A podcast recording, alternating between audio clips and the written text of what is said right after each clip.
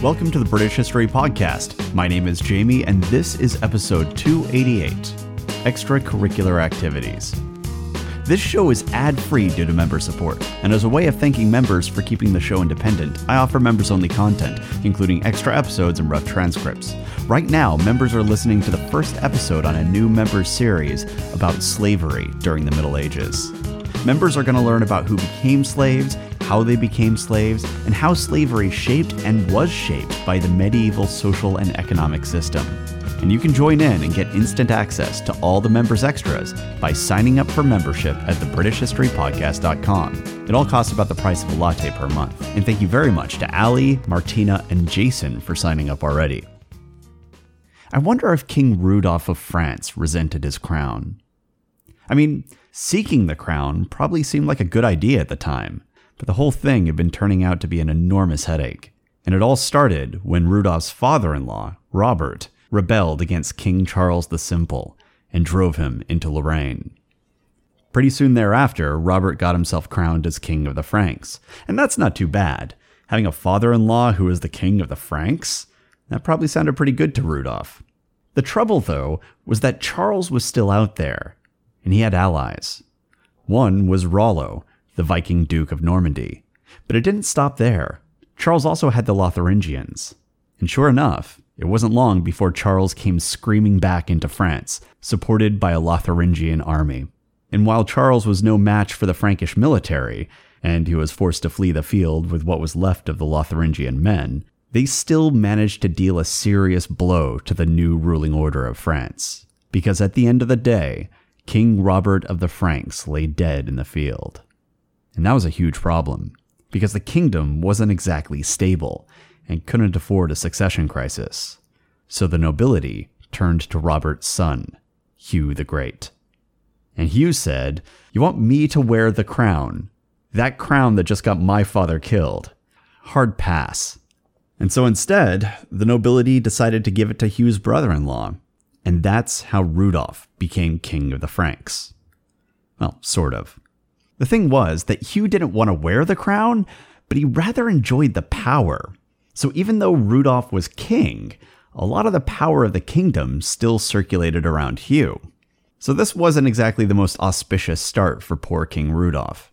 And on top of it all, Charles was still out there, and he was still saying that he was the true claimant to the throne, which meant that, in addition to the crown, Rudolph had inherited a very dangerous enemy. Now, luckily, Rudolph had several brothers in law. He wasn't just stuck with Hugh and one brother in law, Count Herbert II, had an idea for how to save the throne. You see, Charles was only a threat if he was free, so Herbert hatched a plan. He would invite Charles to a meeting, and then he'd capture him. It was a simple plan, and it actually worked, which shocked the hell out of Charles' supporters and his family.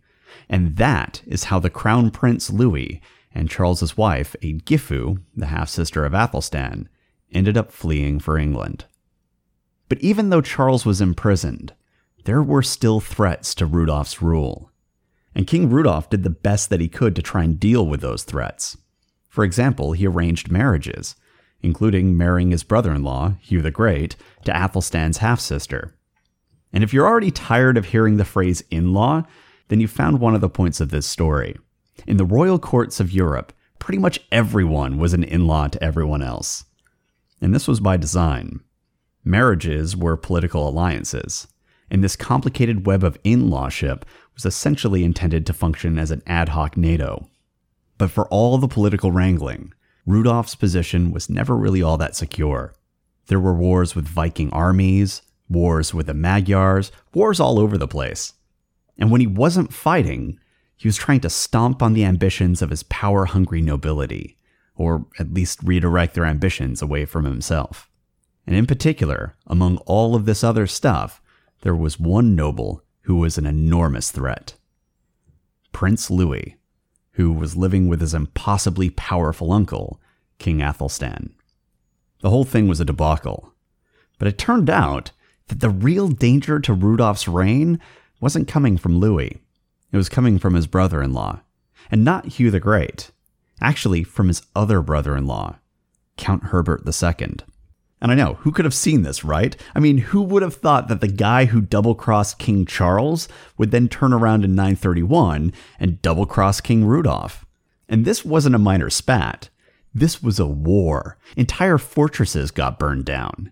And it wasn't until Herbert II was captured, thanks to the combined efforts of King Rudolf and Hugh the Great, that this war came to an end. It was late in 935 right around the same time that King Constantine of Scotland was stewing at the Great Court while Athelstan showed off, when King Rudolph of France finally found himself ruling over a kingdom at peace. And so, of course, he immediately fell ill. Stress will do that to you. And in the first weeks of January 936, King Rudolph died. And once again, the kingdom was at risk of a succession crisis. And so the nobility looked to the next in line. They turned to Hugh the Great and basically said, Look, you're the son of King Robert and the brother in law to King Rudolph. You're the obvious choice here, especially since you've basically been running the kingdom anyway. So how about it? And Hugh took one look at the crown and said, Did I stutter? I am not wearing that crown. And I'm pretty sure he also said, And by the way, this, fuck that cursed throne, fuck these flimsy castles, and fuck all your in laws. But France did need a king, and so Hugh came up with a plan. He wasn't the only heir to the throne. The crown used to be held by the Carolingians, so why not make it their problem again? So, in the spring of 936, mere months after Rudolph's death, an embassy was sent to England. Now, because King Athelstan's court was mobile, and because his kingdom was vast, the embassy didn't meet with Athelstan in Winchester. Instead, they traveled to York, where the king was working to ensure that he maintained control over his new subjects. Don't forget that the north was starting to strain against Athelstan's rule. And now that the kings of Dublin were converting to Christianity, it was priority number one to remind everyone up there that their best option was to stick with England. So the Frankish delegation traveled to York. And when they arrived, they stated, on Hugh the Great's behalf, that they wished Louis to, quote, come and take the head of the kingdom, end quote. Now, these were the same people who dethroned Louis's father, and whose violent uprising resulted in Louis having to take refuge in the English court for over a decade. And suddenly, they're showing up on the doorstep saying that the son of the guy who started that whole mess wants Louis to come back and sit on the throne. Athelstan was no stranger to the bloody nature of dynastic intrigue. He was also no stranger to people lying. And this sounded fishy. He didn't trust it. And besides, even if Hugh really did want Louis to come back, what about the rest of the Frankish nobility?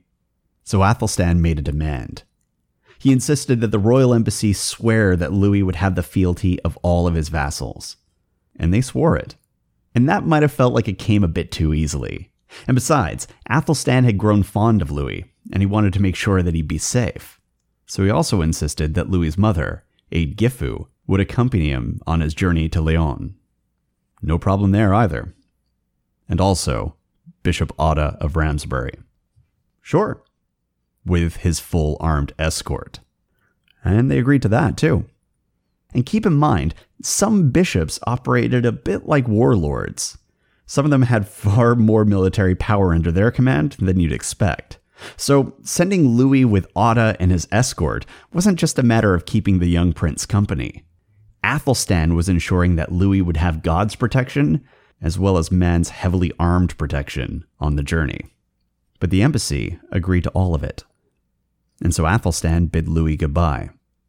And the young prince, just 15 years old, departed for a land that he had only known as a baby. He didn't speak Old French, nor Latin, he spoke Old English, but that wouldn't be much help.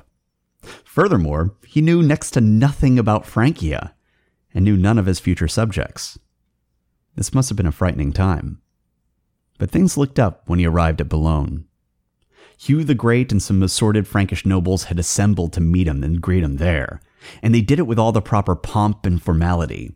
They kissed his hand, and Hugh presented Louis with a beautiful horse, marked with the royal insignia. And I wonder if it was at this moment that Louis realized that this was really happening. Accompanied by his English military escort, as well as the retinue of French nobility led by Hugh the Great, Louis rode to Laon. and on June 19th, 936, Louis was crowned King Louis IV of France. But there were still some hurdles to overcome. In particular was the issue that King Louis couldn't speak the language, and he didn't know any of the nobility. But wouldn't you know it? That was precisely an area in which Hugh the Great thought he'd be able to help out his new king. That's lucky. And so he stepped in and took on the role of being the king's guardian, which meant that he pretty much had all the power of the crown, and he didn't have to wear the damn thing. And that is how King Louis IV immediately became the puppet of Hugh the Great. And if you think that Athelstan would step in to support his nephew's rule and help him try and get out from underneath Hugh's control, keep in mind that Hugh the Great was married to Athelstan's half sister, Eadhild. Those marriage alliances cut both ways. And I'm sure that Hugh was hoping that his familial relationship would be enough to keep England from intervening, you know, should Louis begin to get any ideas. But unfortunately for Hugh, Louis had grown up in Athelstan's court and so he definitely had ideas. And while Hugh the Great was acting as regent, King Louis was learning and making connections. But meanwhile, as King Louis IV was settling in, another of Athelstan's foster sons needed support. Alan, the exiled heir to Brittany who had grown up in Athelstan's court, received a message from a Breton monk by the name of Jean de Landevenec. Now, Brittany had suffered greatly in the last 33 years, after it had been lost to the Vikings upon the death of Alan's grandfather, Duke Alan the Great. And the Breton monk believed that it needed to be rescued from those same Vikings, and that young Alan was the one to do it. And you have to admit, a request like that would flatter anyone, and it was custom designed to appeal to Alan. See, Alan was cut from a different kind of cloth. For example, when the court went hunting for boar, Alan refused to use swords or spears. Instead, he insisted on facing the boar down armed only with a wooden staff. And that was no minor thing. Boar were and are incredibly dangerous, and this kid was out there fighting them with a stick like he was Little John. Alan appears to have been a warrior down to his bones, and so I suspect he needed very little prodding to convince him to take up the reconquest of Brittany. And as for Athelstan, well, he'd just installed a foster son on the throne of Francia, so he was already feeling his oats. And besides, over the last three decades, tons of people from Brittany have been seeking refuge in England. And so he had a large number of Breton subjects who could assist Alan in his task.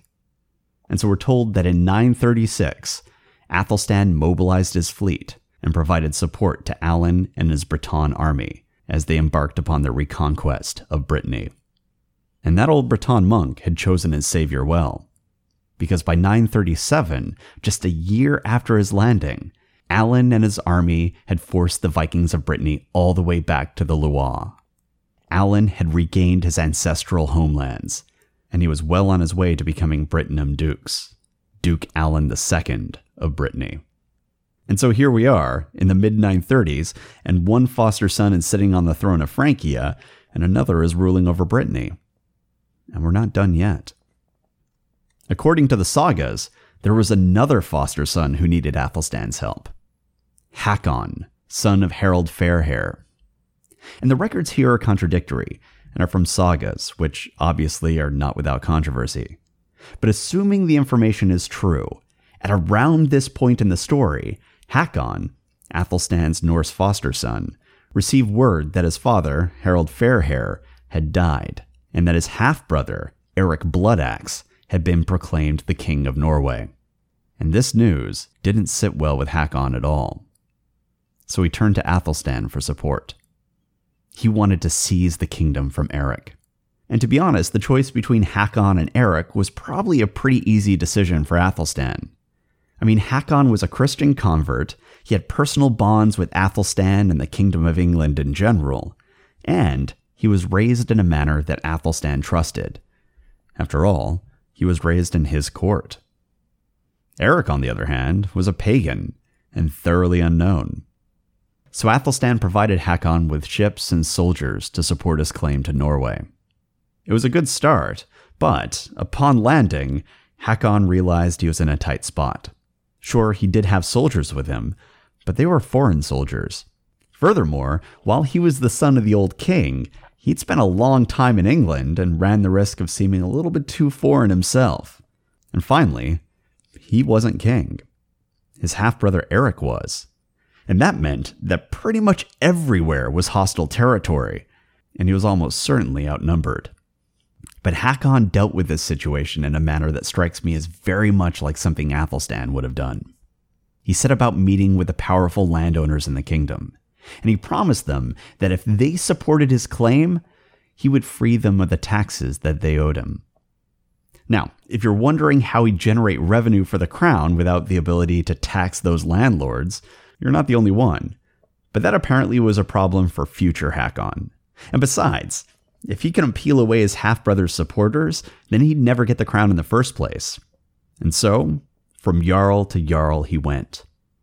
And soon, Eric Bloodaxe found himself abandoned, and he and his family had to flee Norway and seek refuge at Orkney, which left Hakon able to proclaim himself as King Hakon of Norway, or as the sagas remember him, King Hakon Adalsfoster.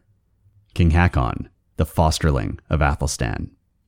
And so, right now we're at about 937, and Athelstan's foster sons are sitting on the thrones of Francia, Norway, and Brittany. And if the sagas are correct, we also have Eric Bloodaxe sitting in Orkney, and this won't be the last time we hear from him.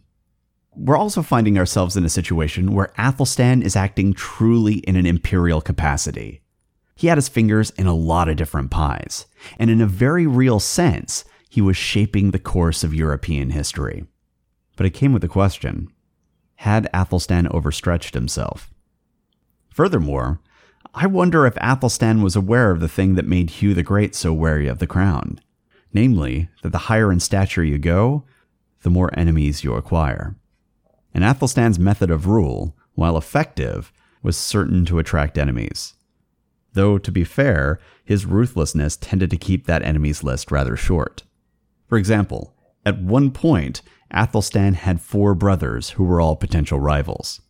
But Ælfweard, the crown prince, died mysteriously in Mercian territory shortly after King Edward died, which is what opened up the path to the throne for Athelstan.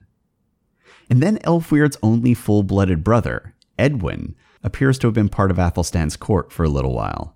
And then something happened. Some scholars suspect that there was some loose talk in court, and that it implicated Edwin in a plot against Athelstan. After all, Edwin was the next in line for the throne. Or perhaps Athelstan realized that he preferred his younger brothers, who he raised himself, over Edwin, who was raised by his father. Whatever it was, Folcuin tells us that Edwin was, quote, driven by some disturbance in his kingdom, end quote. And so, in a panic, he boarded a ship headed for Francia. But he never made it there alive. That's two rivals down. And as for the last two potential dynastic rivals, well, those were Athelstan's youngest half brothers, Edmund and Eadred, and they were raised in court, thus keeping them close to Athelstan. There are moments where Athelstan looks like an amazing king, and in many ways he was, but it's hard to ignore the bodies in his wake. Even his biographer, who did talk about how kind and generous Athelstan was, had to admit that at the same time, he was like a thunderbolt to his enemies. And few people knew that side of Athelstan like King Guthfrith of Dublin. His attempt at seizing Northumbria had been a disaster that left him on the run, and eventually he was forced to swear to King Athelstan that he would never return to England. And the wrath that Athelstan brought down upon Guthfrith must have made an impression, because Guthfrith stayed true to his word. But that didn't mean that his activities didn't impact England. See, while Athelstan was solidifying his hold on his new territories, Guthfrith was in Dublin, reigning as king. And like Athelstan, he was a man of ambition, and he directed his ire towards a nearby rival kingdom, the Limerick Vikings. For years, while England was enjoying that era of peace, while Athelstan and his court were governing East Anglia and Northumbria and reforming the currency, Guthfrith and his son Olaf were engaged in bloody battles against the Limerick Vikings until finally, in 934, Guthfrith grew sick and died. And that's when his son and heir, Olaf Guthfrithson, who was actually also the son in law to King Constantine of Scotland, took the throne of Dublin. And that also just happens to be the year where Athelstan went to war once again with Scotland. And I can't help but wonder if Constantine was counting on Olaf's support, and that's why he lost without much of a battle. We may never know, but whatever the plan was, Olaf stayed in Ireland, continuing his father's war against the Limerick Vikings. And across the Irish Sea, in England, the mood was shifting. The Northumbrians were growing discontent with Athelstan's rule, and so were the Scots. Following the Great Court at Cirencester in 935, that was the assembly where Athelstan held a lavish assembly at the center of Welsh taxation and made Constantine watch. Well, after that council, King Constantine vanishes from the witness lists. And I wonder if that was the first sign of what was coming. Meanwhile, back in Ireland, the Kingdom of Dublin was on the rise. As luck would have it, Olaf was a natural war leader, and it only took a few years for Olaf Guthrum to defeat the Limerick Vikings and capture King Olaf Scabbyhead at the Battle of Lough Ree. And by the way, if you were looking for a name for your next cat, I'd say you just found it. But with the capture of King Olaf Scabbyhead, suddenly King Olaf Guthrum and the Dublin Vikings were in a situation that hadn't existed in recent memory. They were free from any nearby dynastic threats. And that meant that they were free to look for more ambitious vistas, potentially vistas that were being promoted by his father in law, King Constantine. See, there were territories across the Irish Sea that were his by birthright. The lost lands of Jorvik were his. And King Constantine of the Scots was willing to help him retake them. So Olaf engaged in a massive recruiting campaign. And recruiting is used loosely here. A lot of what he was doing was press ganging. And based upon the record, it appears that Olaf cast a very wide net. Soldiers were forced into service from all over Ireland and the Hebrides. And most of these soldiers, based on the names that survived, appear to have been Scandinavian or Irish Scandinavian. So basically, Olaf was taking full advantage of his new position as the most powerful Scandinavian ruler on the island. And now that the Limerick Vikings had been crushed, he was ruthlessly exercising his new power. Furthermore, scholars argue that Olaf personally engaged in his recruitment, which probably made the whole thing even more coercive. I mean, do you really want to refuse the guy who had just defeated the king of the Limerick Vikings and who is now standing in your hall with a shit ton of heavily armed warriors? Probably not. So, as late as August of 937, while Athelstan was receiving word from Alan of his victories over the Vikings of Brittany, to the west, Olaf was recruiting soldiers into his service. And after pressing large portions of Dublin and the surrounding area into his service, Olaf likely sailed to Man and did the same there. Then to the Hebrides and the Western Isles, and pressed even more soldiers into his service. The army he was building was enormous. And in Scotland, King Constantine was doing the same. If you have any questions, comments, or concerns, you can reach me at the British History Podcast at gmail.com. We're also on Twitter. You can find us at British Podcast, and we're on everything else for the most part. And you can find links to all the other communities by going to the upper right hand corner of the British History Podcast.com. Thanks for listening.